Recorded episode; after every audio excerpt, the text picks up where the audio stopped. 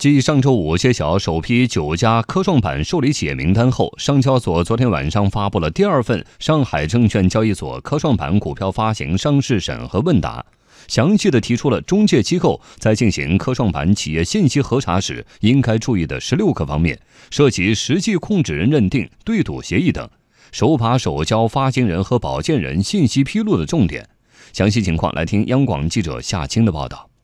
在确定公司控制权归属时，上交所明确，应当本着实事求是的原则，尊重企业的实际情况，以发行人自身的认定为主，由发行人股东予以确认。发行人股权较为分散，但存在单一股东控制比例达到百分之三十的情形的，若无相反的证据，原则上应将该股东认定为控股股东或者实际控制人。此外，对于发行人申请前后新增股东的情况，和申报后通过增资或股权转让产生新股东的情形，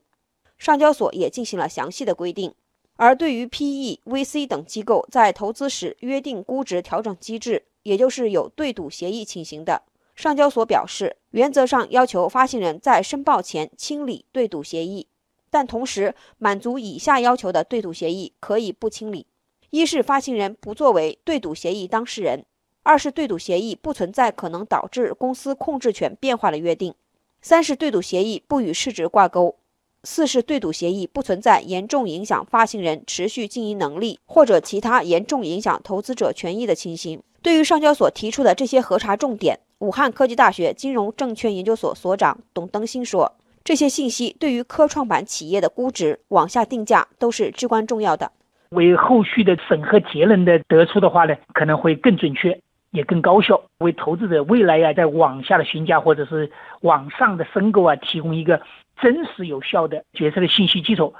整个审核啊应该围绕信息的真实性、完整性、有效性来进行了这个审核。根据科创板的注册审核流程，在预沟通之后，保荐人提交申请文件，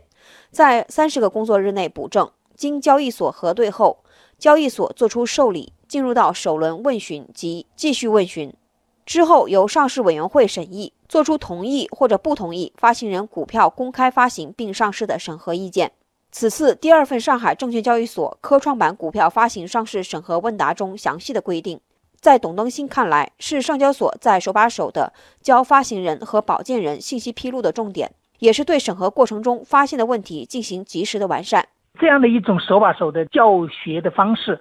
确实有利于啊，就是在短期里面呢提高啊，一个是材料啊报送的效率和准确度，同时是为了提高啊上交所的工作效率。全新的科创板呢，它毕竟不同于中小板、创业板和主板，如何审，审的重点在哪里，审的要点在哪里？作为发行人和保荐人呢，应该提供啊怎样满足要求的合规的系统的材料？上交所通过第一批科创板的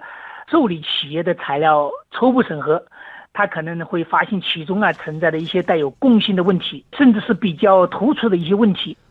随着上交所公布了第一批受理企业名单，各地也加紧组织申报。目前，杭州市有七家拟申报第一批科创板的企业，后备还有八十家。湖南也有四家有意向申请在科创板上市，有哪些将出现在上交所第二批受理名单中？一起拭目以待。